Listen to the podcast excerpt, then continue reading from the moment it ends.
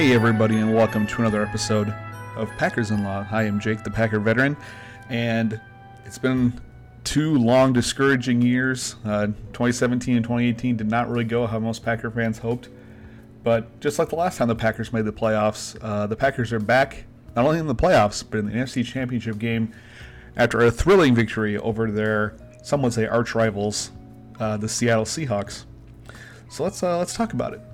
Uh, I think straight off the bat with this game, I mean, there's a lot of things you can go straight off the bat with, but for me, the thing that I noticed right away during the course of the game was Rodgers rediscovered his accuracy. Uh, obviously, last week I talked about how, you know, uh, in the Detroit game, he just missed so many throws that you always or usually see Aaron Rodgers make. Like he was just missing, you know, plays that were there, plays that were to be had if Rodgers just throws an accurate ball, which he's you know renowned for doing and he was just missing and missing and missing. And then you know one looked like it almost cost us Aaron Jones uh, when he tried to dive and you know kind of landed awkwardly. But this game, Rodgers was on point. Uh, you know the, all the the touch passes, the floaters, um, all that stuff was you know right where it needed to be. Uh, maybe no better example than the second to last third down conversion to Davante Adams. Uh, just a beautiful over the shoulder toss uh, to Davante Adams, who, of course, we all know had a great game, set a Packers record for receiving yards in a playoff game. But uh, that was the key to this game, really, was Rodgers just kind of, I don't know if you can say he remembered who he used to be, because obviously he's never forgotten that, but rediscovering his form uh, and rediscovering his mojo and uh, giving the Packers maybe, at least, you know, accuracy wise, his maybe his best game of the year. Um, it was you know it was an interesting game. You know, obviously uh, Davante Adams was big throughout. Uh, Aaron Jones, you know, looked like he was going to have a huge game. First carry, twenty, I think twenty-one ish yards. Didn't really do much after that. Uh, only sixty-five yards in the game. Tyler Ervin had a couple nice carries that provided sparks. But really, this was this was the Davante Adams show, and there's Aaron Rodgers getting him really good passes, and the formations the Packers were using were really interesting. Um, a lot of three tight ends uh, to try to create one-on-one matchups, which really worked in Davante's favor. Um, also using uh, players in situations they hadn't been used before.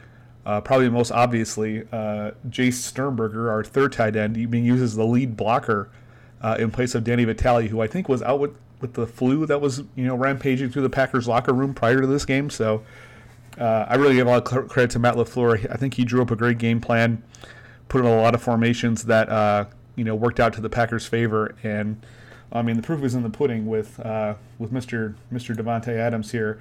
Uh, eight catches, 160 yards, and two scores on the day. Uh, the next guy, you know, nobody else besides the only other person who had more than one catch was Jimmy Graham. But uh, this is sort of a redemption game for Jimmy Graham too. You know, obviously, I think on the whole he's been a disappointment uh, since coming to Green Bay. I mean, we all knew he didn't, he wasn't the same guy he was in New Orleans uh, in his prime. But you know, we thought that maybe he'd be able to you know do at least a, a modest uh, Jared Cook when healthy impression, you know, from 2016. Uh, but he hasn't really done that either. In this game, he, I mean, it, it, doesn't really jump out at you. He had three catches for 49 yards. However, all those catches went for first downs, uh, and so they were all huge, including, of course, the the third down conversion that iced the game. And I know there's some controversy on if he actually did make the line to gain if you go back and look at the um, the replay there, and I guess Barstool Sports, or maybe it's Super Bowl Nation, uh, has a pretty good view of it. The yellow line is much further ahead than the actual first down marker. Um, so, I mean, I know if you treat the yellow line as gospel, which, lest we forget, they always tell us not to do. They say, "Oh, the yellow line's not official," and even I, you know, most time I usually kind of laugh at that because it's usually pretty close. But in this case, boy, it was I mean, you can tell if you look at the photographs, it is way in front of the marker. So I think he probably got it, and there's nothing that was going to overturn that anyway. So, um, you know, I know Pete Carroll said, "Oh, he was short. He looked short." Uh, I don't think he was, but obviously that's a done deal. So there's no point in debating that. Um, but yeah, so Jimmy Graham came up big. Davante Adams was huge. Um, the game plan I thought was really well called by Matt LaFleur. Uh, and then on defense, the Smiths, you know, you pay these guys big money. You want them to show up in the big games, and they did. Uh, Za'Darius with two sacks in the first half, and then Preston with two in the second half, including the one that forced the Seahawks to punt, and that was the last time they ever had the ball. Uh, punted it to Packers, never got it back. And uh, you know the Packers, they did what they've done all year. They won ugly. They followed the winning ugly formula. You know, even when the Packers were up at halftime, uh, you know, I never thought. I, I I just knew. I think most people probably felt this way that it was going to come down to the end. Uh, even when you know the Seahawks got the first touchdown out of halftime, and then the Packers responded. You know, I thought the response was really great. Obviously, like it's always nice to, uh, you know, kind of seize momentum back when their team seems to be picking up steam. Um, but even then, I still felt like this this game is far from over. You know, it's not anywhere close um, to being a done deal. And, uh, and yeah, and I, I know last week I said that you know the biggest thing about this game was going to be gap integrity, and for the most part, I don't think the Packers did a very good job uh, maintaining their gaps. And Russell, Russell Wilson was the Seattle Seahawks' leading rusher uh, in this game. Uh, let me just check the stats here real quick. So he had seven carries for 64 yards. That's nine yards a carry. Meanwhile, Marshawn Lynch had 12 carries for 26 yards. So they really shut down Lynch, didn't let him get going uh, very much, although he did have two touchdowns. Really, the run game was not a factor except for Russell Wilson. And yeah, they had they had the four sacks, like I mentioned, but you know, still many times uh, Za'Darius Smith in particular left lanes wide open for Wilson to take advantage of, including a couple big third downs. Um, and, soon, when I saw that keep happening, and you know they kept on scoring in the second half, I was, I'll be honest, I was worried. I thought the Packers were done. Um, well, I didn't think they were done, but it just it made me nervous. It made me really really nervous. Um, like I said, they followed that winning ugly formula. They built a big lead and then held on for dear life, and like it's worked so many times this year, it worked yet again. And so the Packers are on to San Francisco and the NFC Championship game, as I mentioned earlier. Excuse me. A couple things I want to talk about here. Um, the the fumble that they ruled that uh, John Hollister, uh, or Jacob Hollister, I think his name is, uh, fumbled in the first quarter. Packers recovered. Um, thought that was weird that the Packers, they ruled that it wasn't a fumble, but there was no clear recovery, so the Packers couldn't get the ball. You know, it's interesting because I think if they ruled it a fumble on the field and the Seahawks challenged it, you know, there's no way they wouldn't have given that to the Packers because I mean, sure you don't actually see uh, Sullivan with the ball until the play's over, until he gets up off the ground with the ball, but it was in between him and there's another Packer there, kind of hugging him and trying to keep the ball away from Hollister. I don't know what more you're looking for. Um, I guess again, by the letter of the law, I guess they're correct. There was no clear recovery. Um, but I mean, it always kind of bugs me when like common sense, you know, says one thing, but the rules say something else. And common sense told you that the Packers recovered that fumble, but because it didn't meet the exact letter of the law, the you know Packers couldn't get the ball. So I thought that was weird. And of course, I, we have to talk about the after the review of Jimmy Graham's play, the additional footage that came in and that they had to re-review it. I mean, can you imagine if they had overturned it based on the additional footage? Like what? Oh man, the firestorm, just the the the anger. I mean, especially the Packers then go on to lose. Um, you know, to lose the game. Uh, but even if they, even if let's say they overturn it, but the Packers still end up winning.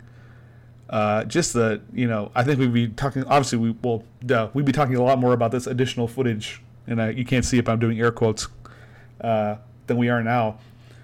But yeah that, that, that's a new one. I don't think anyone's ever heard that before. I know a lot of people are saying that that's the first time that that's ever happened but if, if you know of another time feel free to hit me up on Twitter or Facebook or email me. Uh, let, let us know because again I I've never heard that before, and for it to come out for the first time in such a critical situation like that is pretty shocking. Um, but yeah, additional footage. There's a first time for everything, I guess. Uh, then for unsung hero, I don't know if we did an unsung hero last time. I think we did, but in any case, this week it's got to be Jared Veldheer. Uh, Bryan Bulaga got the flu um, before this game. You know, woke up feeling really bad. I actually had the flu about a week ago, and I can sympathize. It was terrible. Uh, I basically spent four days in bed sleeping and not doing much else. Uh, it really kind of was not fun. Actually, it really wasn't fun at all. And uh, so Jared Veldheer, half an hour before the game starts, the Packers tell him he's starting at right tackle. I remember they, they picked this guy up, and I think it was week 13, week 14. You know, they, they coaxed him out of retirement. Uh, and the funny thing is, he apparently he was week one, you know, the first game of the season, Packers versus Bears in Chicago. He was in the stands at Soldier Field watching the game. Uh, and then, yeah, a couple weeks later, a couple months later, and uh, now he's, you know, starting in the NFC divisional playoff uh, after he thought he was done with football. So that's quite the accomplishment and didn't allow a single pressure on Rodgers for the entire game. I mean, he wasn't perfect, but, you know, stats don't lie. So, uh, it's got to be yeah. That's the only answer I heard for this game has got to be Jared Veldheer. Uh, a great game for him. So yeah, Packers win 28-23, take down the Seahawks, and now move on to play the San Francisco 49ers, a team that walloped us uh, in Week 12, uh, 37 to eight. I think the final score was. It was something. It was bad. Uh, Packers looked completely overmatched in that game, uh, but there's always a chance for redemption, and hopefully we'll see that this weekend. But real quick, let's talk about the other games that uh, happened uh, last weekend. So in the last episode, since I was recording it later, we already talked about the the 49ers, you know, kind of beat down on the Vikings, and then the uh, the Titans taking down Baltimore. Uh, so Texans Chiefs is another game I guess that happened besides the obvious one, the Packers Seahawks, and the Chiefs win, and it was people. A lot of people were calling it the craziest playoff game ever, and I think I'd have to agree. The only, the only game that I think is similar to that in terms of a playoff game was uh, Packer fans should know it well the 2007 divisional game uh, against the Seahawks where the Packers were losing.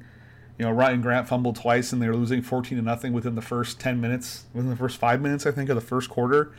And, you know, it looked like the, the rout was on, and then the Packers ended up taking the lead uh, later in the first quarter, 21 14, ended up winning 42 to 20. Uh, this is even crazier. I mean, the, the, the Chiefs were down 24 to nothing, and then at halftime they were ahead 28 to 24, and then they went, you know, from the point they were losing, they went on a 51 to seven scoring streak, and ended up winning the game 51 to 31. Uh, I, I, I mean, I thought the Chiefs were done. I thought Houston was going to be able to, you know, hold on and, and win the game and, and you know go host the uh, the title game then against Tennessee, but boy, I gotta give the Chiefs a lot of credit to dig themselves out of that hole. Yeah, they were at home, and you know, you might think, yeah, they're a better team than the Texans, but it's just psychologically being down that many points. Uh, Tony Romo actually talked a lot about it during the broadcast, which I thought was uh, insightful. He was saying, you know, it's like you're when you're down that much, like everything becomes huge. And instead of you know doing the things normally, you start thinking like, oh man, I got to make this catch, and then you drop something, or you know, I, if you're running back, I got to get you know six yards on this run, and then you overthink it, and you know you just you don't play your natural. You're playing in a more frenzied state of mind, which I think affects your performance. Um, and so the Chiefs were somehow able to avoid all that, and you know not only win the game but retake the lead in the first half. I mean, they were down 24 to them they were down 24 uh, in the second quarter, and they ended up scoring seven straight touchdowns, which eclipsed uh, the Packers scored six straight touchdowns in that 2007 game. Chiefs did them one better, scored uh, seven straight uh, touchdowns on seven straight drives. I should say is the official stat.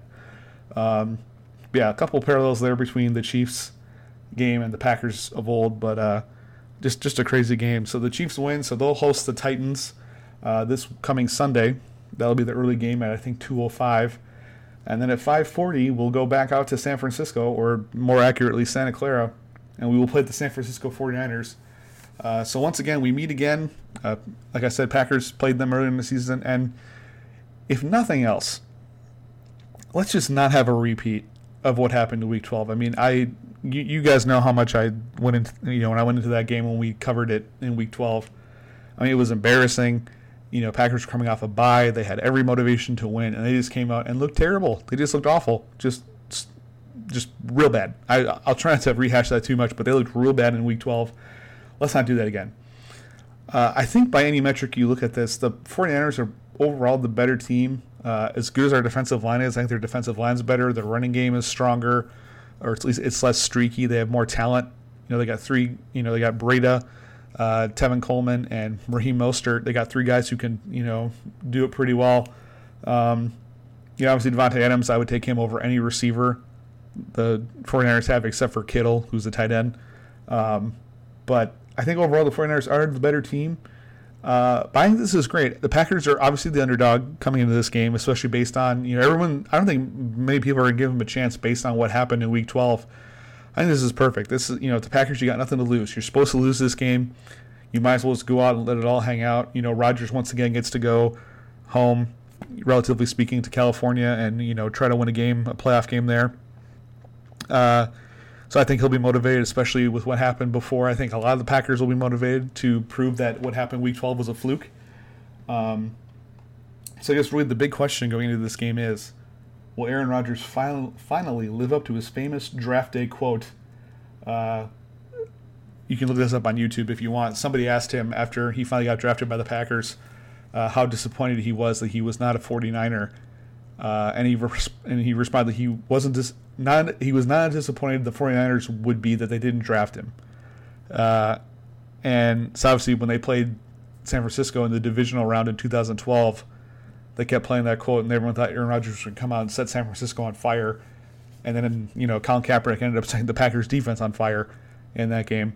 Um, but maybe this will be the chance Rodgers has to finally live up to that quote and uh, you know finally I guess stick it to the team I mean, obviously, if the 49ers could go back and do it again, they would have drafted Rodgers instead of Alex Smith, uh, just based on you know production and talent. But uh, you know, in terms of actually playing the Packers, you know, the the Packers beat the 49ers in, in 2015 when Colin Kaepernick had kind of fallen off the, the wagon in terms of his performance. But, you know, in terms of playing the Packers, the 49ers have played them pretty well since they drafted Aaron Rodgers. So uh, I guess they're not too sad in that regard. Um, but you know, obviously they've won a Super Bowl since then, so tough to say. Um, like I said, I obviously would take him now, but you know, maybe Rodgers will finally get a chance to, to stick it to his to his hometown team for not taking him all the way back in in 2004. Um, but we'll just have to wait and see.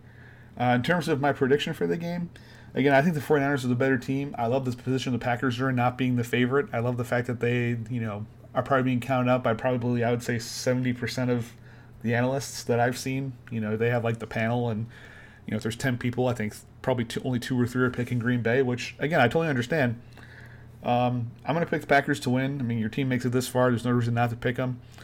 I'm not saying they will win. Uh, obviously, 49ers are a good team, but uh, honestly, as long as they don't play like they did in Week 12, I think I'll be satisfied. Um, unless they go to a huge lead and then for once choke it away, then I'll probably be upset. But I think the Packers are going to have what it takes to win.